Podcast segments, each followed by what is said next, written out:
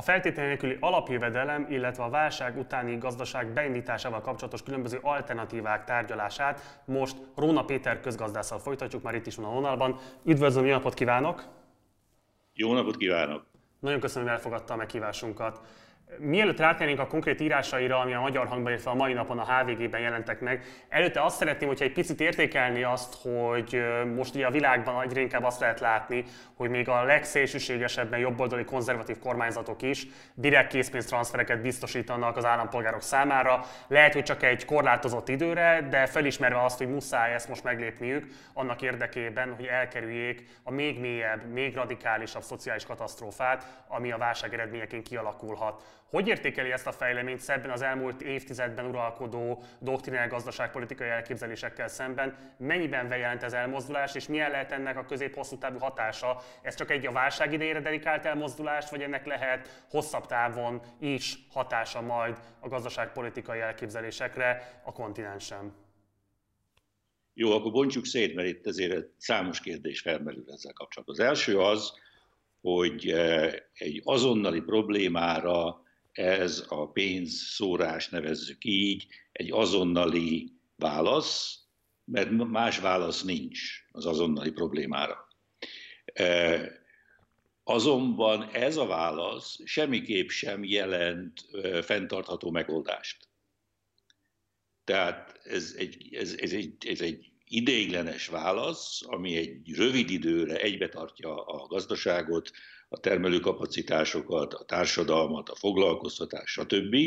De ez egy fenntarthatatlan válasz, miközben a gazdaság és a gazdaság szereplőinek a viselkedés formája jelentős átalakulás alatt van. Ugye nyilvánvaló, hogy a német nyugdíjasok most már nem igen fognak felszállni a Dunán közlekedő sétahajóra, hogy jöjjenek Budapestre, és az iszákos britek nem fognak a magyar bulinyegyetbe bulizni. Nem fognak. Ennyi. Tehát, tehát ez helyes, ez a megoldás, én ezt a megoldást elfogadom, mint egy teljesen idéglenes sürgőségi ellátást, de semmiféleképpen sem, mint valamiféle hosszú távú valamit. Hogyan látja az alapján? Igen, folytassa akkor. Most jelent ez elmozdulást a mondjuk neoliberális, vagy nevezzük aminek a fősodrású nemzetgazdasági politikától. E, igenis, meg nem is. Tehát az a politika, ez egy általános, hosszabb távú politikai berendezkedés és intézményesítése azoknak a gondolatoknak, amelyeket ezt a politikát általmaztják. Én nem látom, hogy ezt a vezető kapitalista országok még feladták volna. Tehát ők is ezeket az intézkedéseket úgy vezetik be, hogy ezt, ezt most bevezetjük, és majd ott folytatjuk, ahol abba hagytuk, egy néhány hónap múlva. Tehát amikor a gazdaság túlesik ezen a vírus válságon, akkor megint nyitunk, és ott leszünk, ahol voltunk, mit tudom én, januárban. Ugye az én mondani valóm az, hogy nem, nem leszünk ott és nem is akarunk ott lenni ráadásul, de az egy további kérdés, hogy miért nem akarunk ott lenni. Erre mindjárt térjünk majd ki. Még egy rövid időre azt szeretném kérni, hogyha értékelni azt, hogy nyílt-e most az ön megítélése szerint új politikai realitás a feltétel nélkül alapjövedelem felé történő elmozdulás tekintetében, lát-e ebben most valami fajta új helyzetet, vagy sem? Na most én nem támogatom a feltétel nélküli alapjövedelem gondolatát, mert nem világos számomra, hogy ez az elképzelés mire orvosság. Tehát mi az a hiányosság, vagy hiba, amit ez a politika orvosolna. Ugye? És erre a maga a gondolatnak a támogatói többféle választ adnak. Tehát azt mondják, hogy hát orvoslása a munkanélküliségnek. Hát nem orvoslása a munkanélküliségek, mert az alapjövedelmet élvezők továbbra is munkanélküliek. Tehát ilyen értelemben nem az. Orvoslása a disztribúciós méltánytalanságnak, amit, amit észlelünk a nyugati kapitalista országokban. Ebben van valami. Tehát, mint redistribúciós elképzelés a gazdagoktól a szegényebbek felé, ebben van valami. A kérdés az, hogy ez a legjobb módja a redistribúciónak, vagy vannak jobb módszerei, szerintem vannak, és a további kérdés az, hogy ha tényleg ezt akarjuk elérni vele, egy redistribúciós eredményt, akkor bizony ez a gondolat számos jelentős finomításra szorul. Ez egy nagy csomag, hogy ez most miből állna ezek a finomítások, talán ez egy másik beszélgetésnek lenne a kérdése, de akkor ez az alapgond, ezt az alapgondolatot redistribúciós szándékkal és formával kellene ellátni. Tehát meredek jövedelemadó. Ugye, mert, mert azonnal felmerül a kérdés, jó, feltétel nélküli alapjövedelem, miből? Miből? Ugye? Tehát, tehát ha nem tudjuk megválaszolni, hogy miből, hogy mi fán terem az a pénz, amiből ezt a programot végrehajtanánk, akkor nem, nem jutottunk sehova, mert, mert, mert akkor ez a dolog össze fog omlani. Kérem, hogy akkor még azt azért tisztázza a számomra, mert hogy lehet, hogy ez a nézőink számára is meglepő volt, hiszen négy-öt évvel ezelőtt még azok közé, a közgazdászok közé sorolta a nyilvánosság, aki kiállt a feltétel nélkül alapjövedelem mellett. Mikor változott meg az álláspontja, és alapvetően miért? Én nem, én szerintem az egy tévedés volt.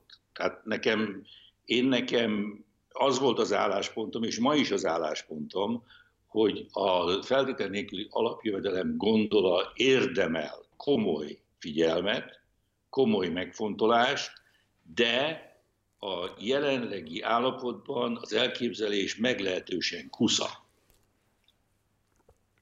És szóval gazdaságpolitikában sajnos az a helyzet, hogy nagyon gyakran hallunk javaslatokat, elképzeléseket, de nem világos, hogy pontosan mi az a probléma, amit az elképzelés szeretne megoldani.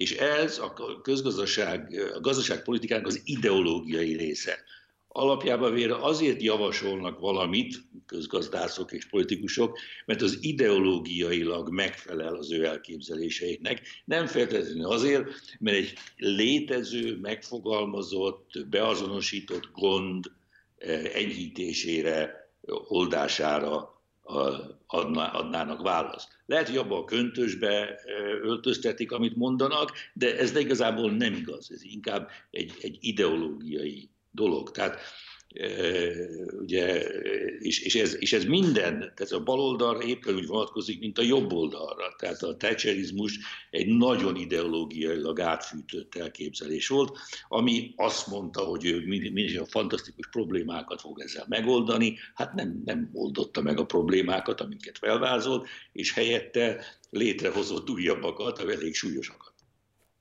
Térjük át akkor a konkrét cikkeire, mert ugye ezekben konkrétan érvel amellett, ami szerintem talán egyedülálló a magyar nyilvánosságban, legalábbis a közgazdász nyilvánosságban, hogy hogyan kellene, hogyan lehetne használni a válságot, mint lehetőséget arra, hogy a magyar gazdaságot kihúzzuk azokból a toxikus függelmi viszonyokból, amelyek az elmúlt 30 évet igazából uralták. Kérem, hogy röviden foglalja össze, hogy mik a legfontosabb problémája a magyar gazdaság szerkezetének, amit most ugye kikezdett a válság,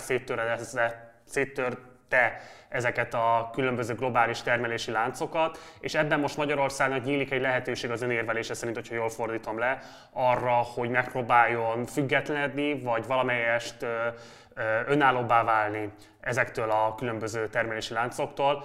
Mekkora az esély ennek valójában? Hogyan lehet értékelni? Mi kellene az a kormányzat részéről, hogy ez az esély, amiről ön ír, ez ténylegesen valóságá váljon, és ténylegesen a gazdaság szervezés alapelvévé váljon majd, amikor megkezdődik a gazdaság újraindítása?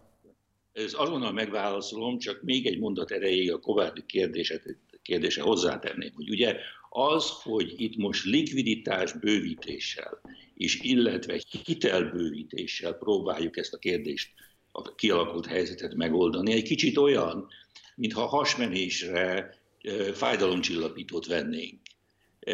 Tehát ugye, mert a gond nem likviditás hiány, és nem hitelhiány. A gond az, hogy a gazdaság leállt, a reál gazdaság, a reál szférával van komoly gond, és a leállása felveti a hallatlan sérülékenységét. És akkor itt jön a válaszom az imént feltett kérdésére, hogy melyek azok a tényezők, ami miatt a magyar gazdaság oly sérülékeny. Na most a jelenlegi magyar gazdasági paradigmának az alapja az alacsony bérre épített export teljesítmény. Ez az összeszerelő üzem, ami ide jönnek a multik, felépítik a gyárat, a magyarok mennek oda dolgozni, kaptak valamilyenféle munkabért, azt exportáljuk, és abból mi, abból mi el leszünk. Na most ez egy rendkívül sérelékeny elképzelés, ugyanis ez feltételezi, hogy a globalizáció által létrehozott eh, beszállítói láncok örök életűek. Egyáltalán nem azok, még a globalizáció szerkezetén belül sem. De most, hogy a globalizáció komoly bajba került a koronavírus eh, miatt, az is nyilvánvalóvá vált, hogy egyébként is sérülékeny, ez egy túlfeszített, nagyon sérülékeny világgazdasági paradigma, amiben a gyengébb gazdaságok, gyengébb teljesítő képességgel rendelkező gazdaságok, mint például a magyar, különösen kitettek a sérülékenységnek. Különösen sérülékenyek. Nye? Na most mi a válaszom erre? Nye? Hogy, hogy, hogy, hogy, ettől, hogy ettől függetlenítsük magunkat. Itt alapjában véve a magyar nemzetgazdaságnak lehet azzal foglalkoznia, hogy hogyan kapcsolódunk mi a világgazdasághoz, milyen szerepet töltünk be a világgazdaság szerkezetében, de elsősorban arra kellene koncentrálnia, hogy melyek azok az adottságok, nemzeti adottságok, amelyek nemzetközi kompetitív előnyt vagy versenyképességet jelentenek. Mi az, amit mi jól tudunk csinálni, jobban, mint sok mindenki más, vagy legalább olyan jól, mint, mint, mint, mint, mint, mint általában véve. Ugye? Ez a kérdés. Én nem mondanám, nem állítom, hogy a kérdésre vonatkozólag én nagy terjedelmű, mélyreható kutatómunkát végeztem. Ezt el kell végezni hogy ez, hogy ez, hogy ez mi lenne. De történelmi alapon és, és az adatok alapján, amik, amik vannak, itt elsősorban véleményem szerint a, a, a mezőgazdaságról és az élelmiszeriparról van szó, egy olyan kontextusban, ami kapcsolódik a, legkö, a következő nagy világgazdasági kihíváshoz, azaz egy környezetvédő technológia és ipar felépítéséhez. Most ugye ebben az utolsó cikkemben, ami most ma reggel jelent meg, én hivatkozom a 29-es válság utáni amerikai, illetve német válaszra. Mind a két ország az akkor feltörő nagy iparágak mögé állt.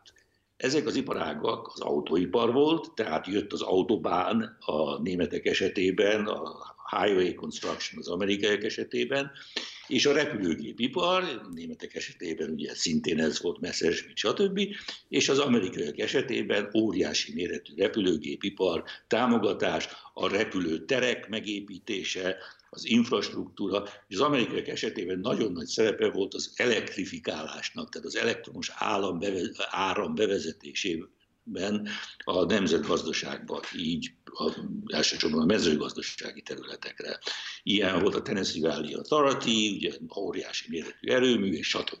Most, most, ami előttünk áll, az óriási nagy kihívás, technológiai lehetőség, de kihívás, egy olyan iparágnak a kialakítása és megszervezése, ami a környezetet megvédi, a környezet kihasználását, felborításától a társadalmat, az emberiséget megvédi. Ezzel küzdködünk, ez a, ez a helyzet. Na most ezen belül, ez egy hatalmas feladat, és egy nagyon sokoldalú feladat, ezen belül helyezkedik el az élelmiszer biztonság kérdése. És biztonság egészségügyi, úgy, mint ellátási szempontból. Tehát nagyon sok olyan élelmiszer forog a piacon, ami nem egészséges. És az, hogy valójában mi az egészséges étkezés, mi az egészséges étel és étrend, ez egy nagyon fontos kérdés, amihez Magyarországnak megvannak az adottságai, a feltételei, hogy hatékonyan, eredményesen bekapcsolódjon ennek a kialakítását. Ez az elképzelés. Na most ide tartozik, ugye kezdjük azonnal az első tétellel, Magyarországon és hosszú évtizedek óta nem csinálunk semmit a vízhálózat rendbetételével. Tehát egészen abszurd helyzet alakult ki egyes helyeken, és nem is egyes, hanem sok helyen. A vízhálózat mindegy 20, a víz 20%-át elveszíti. A, csator, a, a csövek rosszak, a rendberendezés korszerűtlen, stb. stb. Tehát a vízhálózat. Most ugye az az óriási munkaerő, ami most fel fog szabadulni, mert nem kellenek pincérek, nem kellenek hotelban szobalányok, nem kellenek a turizmusban alkalmazottak legnagyobb százaléka. Ezt a felszabadult munkaerőt azonnal lehetne irányítani egy észszerű vízhálózat felújítási program felé. Annál is inkább, mert ráadásul miközben ez a helyzet kialakult, éppen leáll az építőipar, a koronavírustól függetlenül, tehát úgyis, úgyis leállóban, leszállóban volt, jött rá a koronavírus, ott van a hatalmas építőipari géppark, felhasználatlanul, ami önmagában egy nagyon jelentős pénzügyi gondot jelent, mert ezek be fogják bukni a leasing struktúrákat, ami alapján ezeket a gépeket ugye beszerezték és használták. És akkor itt van a lehetőség, hogy a vízhálózathoz lássunk hozzá. Ez az első. A második pedig, hogy az élelmiszerbiztonsággal kapcsolatban az egyik legnagyobb és legégetőbb gond a talaj minősége. Ezt brutálisan kifejezve elcsesztük úgy, ahogy van. Tönkretettük a termőföld talajt. Tehát nem, nem, nem jó a szerkezete, nem jó a tartalma, és ezt rendbe kell hozni. Ez egy másik hatalmas feladat. És a harmadik pedig az öntözés nagyméretű kiszélesítése és felhasználása, aminek segítségével aztán kialakítunk egy, egy, egy, egy, egy öntöző kultúrát, az az kapcsolódó berendezkedéseket, energiaellátást, tehát napelemmel, szél energiával hajtott vízműveket és, és termesztés, és így tovább. Tehát, tehát ez, ez, egy olyan, ez egy olyan program lenne, ami nagyon nagy méretű humán kapacitást tudna használni, mozgósítani, és megalapozná Magyarország számára egy új paradigmának a, a, a, lényegét, a hátterét. Mennyiben olvasom helyesen az által elmondottakat, hogyha analógiát látok e között, és a között, amit Amerikában a Demokrata Párt balszárnya Bernie Sanders, illetve Alexandria Ocasio-Cortez nevével fémjelzett New Green Deal kínált fel az amerikai társadalom számára. Lehet-e úgy érvelni az ön javaslata mellett, hogy ez egyfajta New Green Deal lenne Magyarország számára? Igen, hát én, én szerény mértékben, de részt vettem a Sanders és az OK programjának az összetételében. Ezek igen, tehát van, van átfedés, van, van párhuzam, igen. És ha, ha úgy tetszik, ez egy Magyarország méreteihez szabott New Green Deal lenne. Igen. Reméljük, hogy akkor megtalálja majd a politika is ezt az ötletet, és remélem, hogy fogunk még tudni majd ezzel foglalkozni. Mi biztosan fogjuk majd keresni önt, nem csak azért, hogyha esetleg a kormányzat úgy döntene, hogy ezt adaptálja, hanem azért is, hogy esetleg részleteiben vagy további részleteiben is megismerhessük ezt az elképzelést. Nagyon szépen köszönöm, hogy velünk volt, és hogy ránk szánta az idejét. Én köszönöm, köszönöm. viszont hallás minden jót. Viszont hallás minden jót.